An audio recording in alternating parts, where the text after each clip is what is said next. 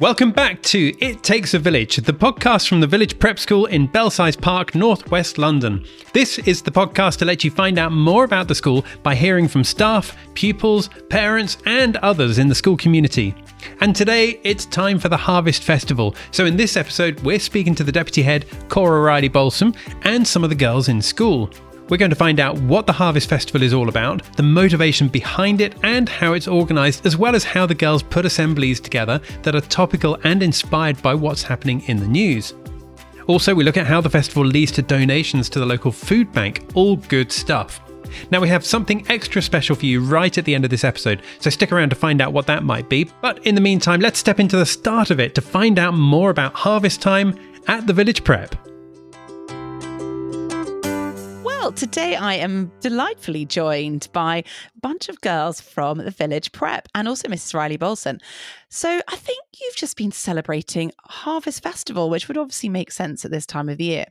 So it'd be lovely to hear, what was the motivation for the Harvest Festival this year? So we invite our whole parent community to celebrate Harvest Festival with us at the Village Prep. And the girls like to put together an assembly that reflects something that's happening in society. So last year we took an eco theme with pollution. Was it sea pollution? Yeah. And this year, prompted by the news stories of the grain crisis in Ukraine, we looked at our school harvest hymn. And the first line is, "We plough the fields and scatter." And what did we choose to do with that, girls? Suki? We chose to think about the people that scatter. People that scatter, yeah. Well, what two types of scattering of people did we look at, Audrey? We looked at refugees and migrants. Brilliant. I mean, it's an interesting, thank you for sharing that, because actually I think that makes it sort of so much more real, doesn't it, when you think about scattering. So which sort of refugees and immigrants did you begin to study? Well, in our third form class, we looked at individuals. So I might hand over to Suki and Maddie to explain that a bit more. Okay, so we did refugees or migrants who came to England and became very successful here and famous, like Freddie Mercury, Dua Lipa, Judith Carr, and Malala. And Michael Marks. And Mo Farah. Wow. So very wide range. And girls, had you heard of all of these people beforehand? And what were the things that surprised you when you discovered some of the stories of different migrants to England? So I was researching Mo Farah, and I was quite shocked because his story is very sad, because he was taken to England, he was trafficked. And did that hold him back?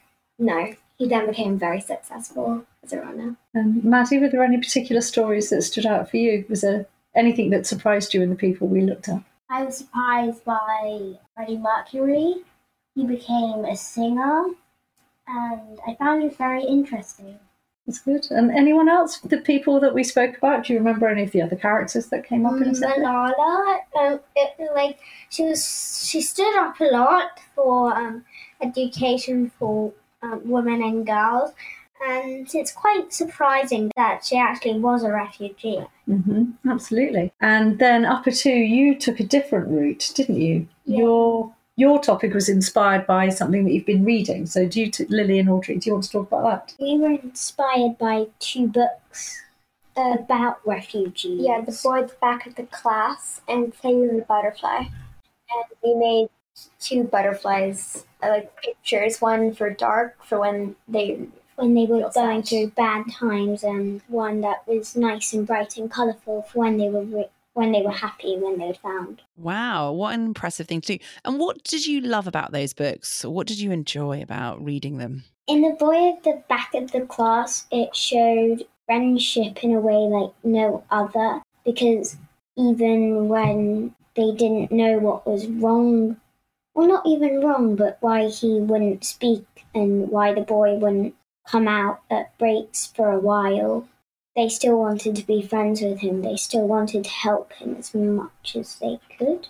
And with Anya the Butterfly, it was, for me, very sweet with the boy, even though he knew that the girl had gone through a lot as being a refugee. He still was determined to make sure to push her out of her bubble and to bring her outside and actually start having fun. Gosh, I mean, for any parents listening, I'm sure they're probably going to reach and go and buy those two books because they sound like they've got an incredible story to tell and actually something for us to learn as well. So there you were talking about ploughing fields and scattering. And so what else was sort of motivated other things that have happened in the school, Miss Reilly Bolsom? So in the middle school, they took an international approach, and in the lower school, I'm going to let Elisa and Victoria talk about those a little bit more, because you put together various parts of the assembly in the middle school, didn't you? Yeah, we have done Ghana, the Yam Festival in Ghana. And we have did a song of raindrops are falling on my head, and we did a dance to it for celebrating the Yam Festival. And Victoria, did you do another international festival?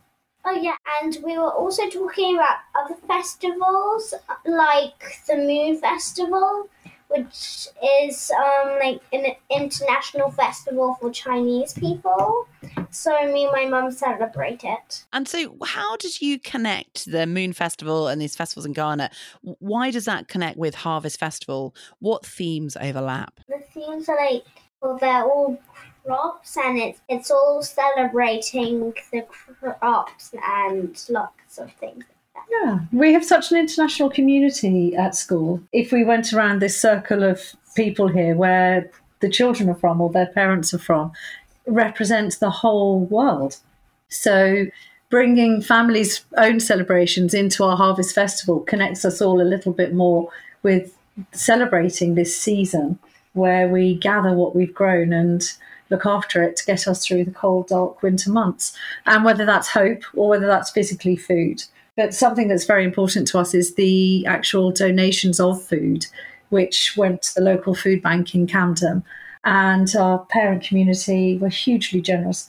How many baskets and tins of food and things do you think we gathered? Something in the thousands, maybe. We definitely filled at least 2 lunch tables, plus the seats of the tables, with bags and bags of food to donate to people within our community. So that's an important element of our Harvest Festival. And there are a lot in one tin. Yeah. And they're very heavy. They were very heavy.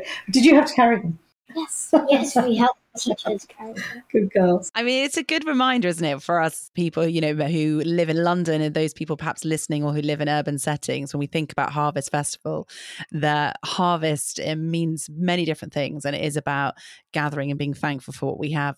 So why did you choose a food bank? What is it about that charity you thought this is actually the right thing for us to support our people in our community? I think our Harvest Festival this year has been topical, has been inspired by what's happening in the news and the headlines that girls are asking questions about at school every day.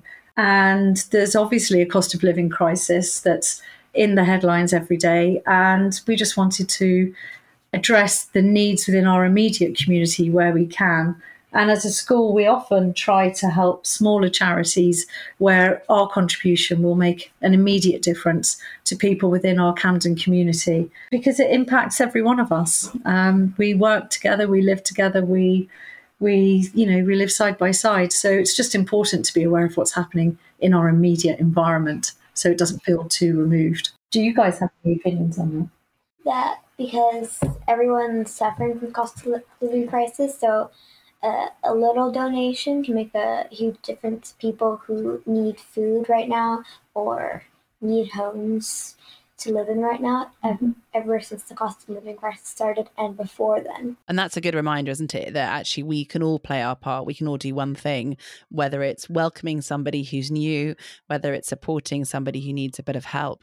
So you obviously had this incredible Harvest Festival, and you've done a huge amount of research, everyone, before you've got to having an event. So how did you convey it? What actually happened for your event? What did it look like? What did it sound like? What did it feel like? Matty, could you talk a little bit about how do we organise the Harvest Festival Assembly? So we bring in different foods to donate to the people who need them and don't, and people who can't afford them. So And what about the performances for the parents? Who went first? Do you remember the order of events? Was it just the big girls who performed in London? No. The younger years also did a performance. Mm-hmm. They did a song. They also danced a bit as well. That's right. So even our reception class, our preppers, and they performed in the lower school choir and pre-prep. And what did lower one do, our year one girls? They did deforestation in the rainforest. And a poem called "There's an Orangutan in My Bedroom." I'm not sure anyone wants an orangutan in their bedroom, do you? Well, that's because his rainforest was being cut down, so he needed a new home. Oh my goodness. Message from our year one children. And they also did a song with the preppers. Their lower school choir. Triangles. Yeah, so we try to bring in all elements of what we're learning across subjects so that every class puts together a performance to inform and delight. I think you could say your parents were delighted. And Miss White wrote a song for the upper school choir to sing. Middle school choir, what did you sing? We called the Harvest Samba. It's my favourite Harvest Festival song. Is it? Oh, hopefully you can hear it at some point. Well, I'm going to say that sounds like a sort of like a cornucopia of amazing, just wonderful storytelling. So it would be lovely, girls, to go round. If you want to say, as an audience member, when you were watching other year groups, which part did you find the most powerful and why? So maybe think of one element that you sort of took away from it. You might need a second to think. We could always start with you, Mrs. Reilly Bolsom, what you thought. What did you find most powerful and why? I was incredibly moved by the song that the upper school choir sang about welcoming refugees and finding hope in your darkest moments, particularly because Lily's mum was a refugee from Lebanon, and she went to Syria, then to Saudi Arabia. And she came in and spoke to the girls about her experiences in advance of the assembly, and to have a first-hand understanding of what that experience is for somebody within our immediate community was incredibly moving, I think. But also, one of the most powerful things your mummy said to us all is you can have money, you can have wealth, you can have houses, you can have cars. They can take all of those things away from you when you're in a crisis, but they can never take away your education. And because she had an education, she was able to move and continue studying. She never lost what she'd learnt and make a success of her own life. And that's what's so important to her for you as well, isn't it? So that whole combination of things actually moved me to tears when they started singing. I'm sopping. I'm glad that we're going to be able to hear the Harvest Festival song. So thank you for sharing that. Has anyone else got something that they took away that moved them or that they thought, wow? I found the third form reenactment in a way really powerful because they really showed all pretty much the lives of the people they acted out, such as Malala, Freddie Mercury, Mo Farah, Michael Marks of Marks and Spencer's, yeah. And Judith Kerr, who all in some way either migrated or became a refugee, or as Suki said, Mo Farah was taken as a slave. Yeah, and that was really, really interesting. Oh, thank you for sharing that. What me and Elisa also liked the third form is that acting really, really showed how they reacted when they moved. Yeah, and it was really lively, and it was like watching an actual scene of the people. Gosh, it really made you feel, did it? Like their experiences and something for you to go away and to think about further.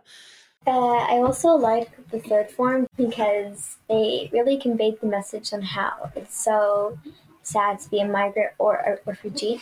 And I was also very impressed by Michael Marks because he actually made the most British brand here, Marks and Spencer's. Actually, my mom got actually a lot of her clothes. I'm sure she'll be delighted to hear that when she listens to this podcast. Well, it's so true. And that is a very good point to make, isn't it? There, Michael Marks moving to this country. And as you say, the quintessential British brand, Marks and Spencer's. Did anyone else like any of the other year groups, some of the other things they'd like to talk about that they found powerful? So I really enjoyed the upper two performance, and it was writing letters to refugees that would be joining their class, and it was really powerful and nice because They would have been really kind to the refugee, and they were just trying to make it as lovely as possible for that person. Gosh, what a great thing to do, to write letters, which is a really inviting way. And the preppers, what did they do at the assembly? How were they impressive? I really enjoyed their performance because it was about the different vegetables. And I thought it was they were very enthusiastic and they were very brave and they just gave it their all. So what did they do to tell you about different vegetables? Well, they had a lot of actions going on. They sang a song, didn't they? Yeah, they sang a song. And had lots of actions to go with the chopping of different vegetables. Brilliant. So they actually brought it back to what, some of the old part about Harvest Festival, about gathering. Yeah, exactly. And they just obviously worked really hard to learn all of it off by heart and work together as a group. They showed real collaboration and determination. And they put a smile on everybody's face. It's a lovely way to open the assembly. And it's impressive at that age as well, isn't it, to be performing? Nozzle sang a song with the lower oneers, I think, and the preppers and the upper oneers. So I think it's kind of more brave. It was also brave of them to perform with the older girls because they only were performed by themselves with their class. So it might feel a little bit less as comfortable performing with all the older. How does it feel when you stand at the front and you're looking out at the seating, the tiered seating, absolutely packed full of grown-ups, and you're on the stage with just a few friends around you in a performance? How does that make you feel when you stand there? Very nervous. And they did that at the age of 3. Yeah, so we're very proud of them. 3, 4. Yes. Yeah, great. Great. Well, thank you for sharing that. So obviously everyone came to watch your performance, or your parents, and I'm sure you probably had a good chat with them about what they thought. But how do you actually feel, as empathetic girls yourself, how do you feel what do they feel watching your performance? Well, I think they might have felt a bit happy. And, well, it seemed that they might have been a bit, joyful and, well, for the parents, maybe a bit proud. They were also, in a way, shocked and sad for those people. But I know, especially when we sung the upper school choir song, there wasn't a dry eye in the hall. Everybody was crying. The intention wasn't to upset everybody, however, with our Harvest Festival. No. Celebration. Celebration being a really important word here. Goodness me, it just feels like, doesn't it, that actually you're living and you're embodying all these things that you've talked about. And I think that's probably why everyone was so moved. And the fact that you actually believe all the things that you're talking about. So I know that you have assemblies regularly, don't you, at school, at the Village Prep School. So what are they like? Does anyone want to tell me a little bit about something that what actually happens in assembly? Because it'd be lovely for people listening to hear a little bit more about it. Anyone can speak. Does it want to be Suki, Lily? Friday we have a cultural assembly, which is when the girls can either do a piece of music or a poem or a dance or a song or hula hooping. One of our youngest girls two of our youngest girls came up on stage and did hula hooping for quite a while. They were really good at it. One of the preppers, now prepper Maya, she did, I think, for 2 minutes straight. And she was 3. She's one of the youngest. She was the youngest. She wasn't shy either, was she? No, it was wonderful. She beat her older sister. Oh, and how's that connected, hula hooping, to a cultural assembly? What was she demonstrating, apart from her fantastic ability for wiggling her hips, I suppose? I think cultural assembly is, for me, more of just an assembly where the kids can take charge. So the rest of the week, the adults can talk, but on Friday, it's our turn to shine. It is your turn to shine, and it's to showcase your talents. Yeah. And for Maya, at the age of 3... that was a really impressive talent that she showcased every break time. Yeah. So we thought, let's bring that into the assembly. On Mondays we have the celebration assembly, and the adults. Well, it's to celebrate how we've It's usually to celebrate our stars of the week, which with our five learning dispositions. Can you remember your learning dispositions? Oh, around the five of you. Quick. Reflection, perseverance and resilience, independence, curiosity, collaboration. Well done. Hey, good work. Well done. Well, good to know that actually goes deeper than just in the celebration assembly. So celebration assembly, I mean, I love that idea. And the fact you celebrate the stars of the week. Do you celebrate anything else? And how does it make you feel when you walk out of that celebration? Suki, did you want to say? If someone has won an award or had an achievement out of school, we also bring those in and celebrate those at assembly. But it's not only our schools, we have clubs inside school and like karate, so we can celebrate the red belts, the yellow belts, and maybe their black belts if they were really good. And we'll present the certificate in assembly and give them a round of applause and congratulate. Birthdays. Oh, and birthdays. Oh, so there's everything. Well, this is a wonderful way of actually celebrating, isn't it, the life of every single person in your community and making sure that you all feel connected. Well, it's been so exciting to hear from you today. And I'm so delighted that all that you're doing and all that you looked into for Harvest Festival has actually gone so deeply. And that for all of you, that's something you're going to take away as you think about welcoming others. So has anyone else got anything else they'd like to share before we say goodbye today? Celebration Mondays, we also celebrate passes for exams and for music exams and other stuff as well, not just stars of the weekend. We also celebrate pen licenses, which is one if we've got really, really neat handwriting. We might get a pen license, enabling us to write in fountain pen. And if you get a bronze in some lessons, silver in all the lessons except maths, and gold, you can just write really, really, really well in fountain pen. When do we learn about what's happening in the world around us, maybe? Most assemblies, we just discuss what's happening. So Tuesdays, for example. Broadcasting and what is happening in the news. And current affairs. Important things that are happening in the news. So what's this week's theme for us to think about and reflect upon? Do you remember? I think it's curiosity. And we'd also been set a challenge to do with inspiring people that really inspired us. And I think we were going to present it in assembly on Friday. And one more thing to add about my mom's story is that I'm sure that my aunt does not get mad that when she hears this, is that she and my other aunt and my grandma were also involved in the story. Yes, it wasn't your mummy on her own, was it? It was her sisters. And the war actually lasted longer than World War II, so it lasted 15 years. Yeah, and that's a good thing for us to remember, isn't it? Because we often hear about World War I and World War II, but some of the other things that are taking place still continue, and there are a lot of people still living in conflict today, aren't there? Well, thank you so much, girls. It's been a real pleasure to hear from you, and I love the enthusiasm. I know that people listening today will be just like, wow, I want to be in that assembly. I want to come and see and find out more about education. I want to find out more about refugees, and also just to be moved as well and to think about how we can go and act differently. So thank you for being willing to speak today. Thank you very much. Thank you for your time. Thank you. Bye. Bye. Bye. And now a special extra for you with a Harvest Festival song performance.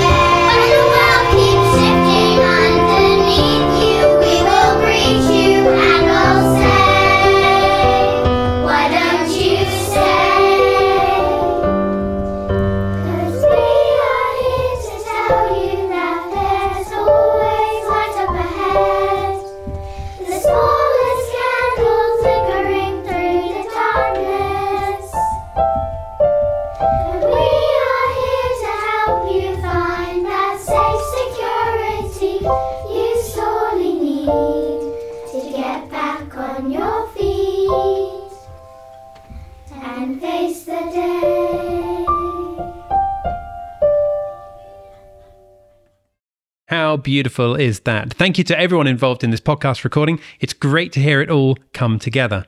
But that's it for this episode. Our next episode is coming out soon. But in the meantime, thank you for listening to this one. Don't forget to follow or subscribe so you can stay in touch. And we look forward to seeing you next time.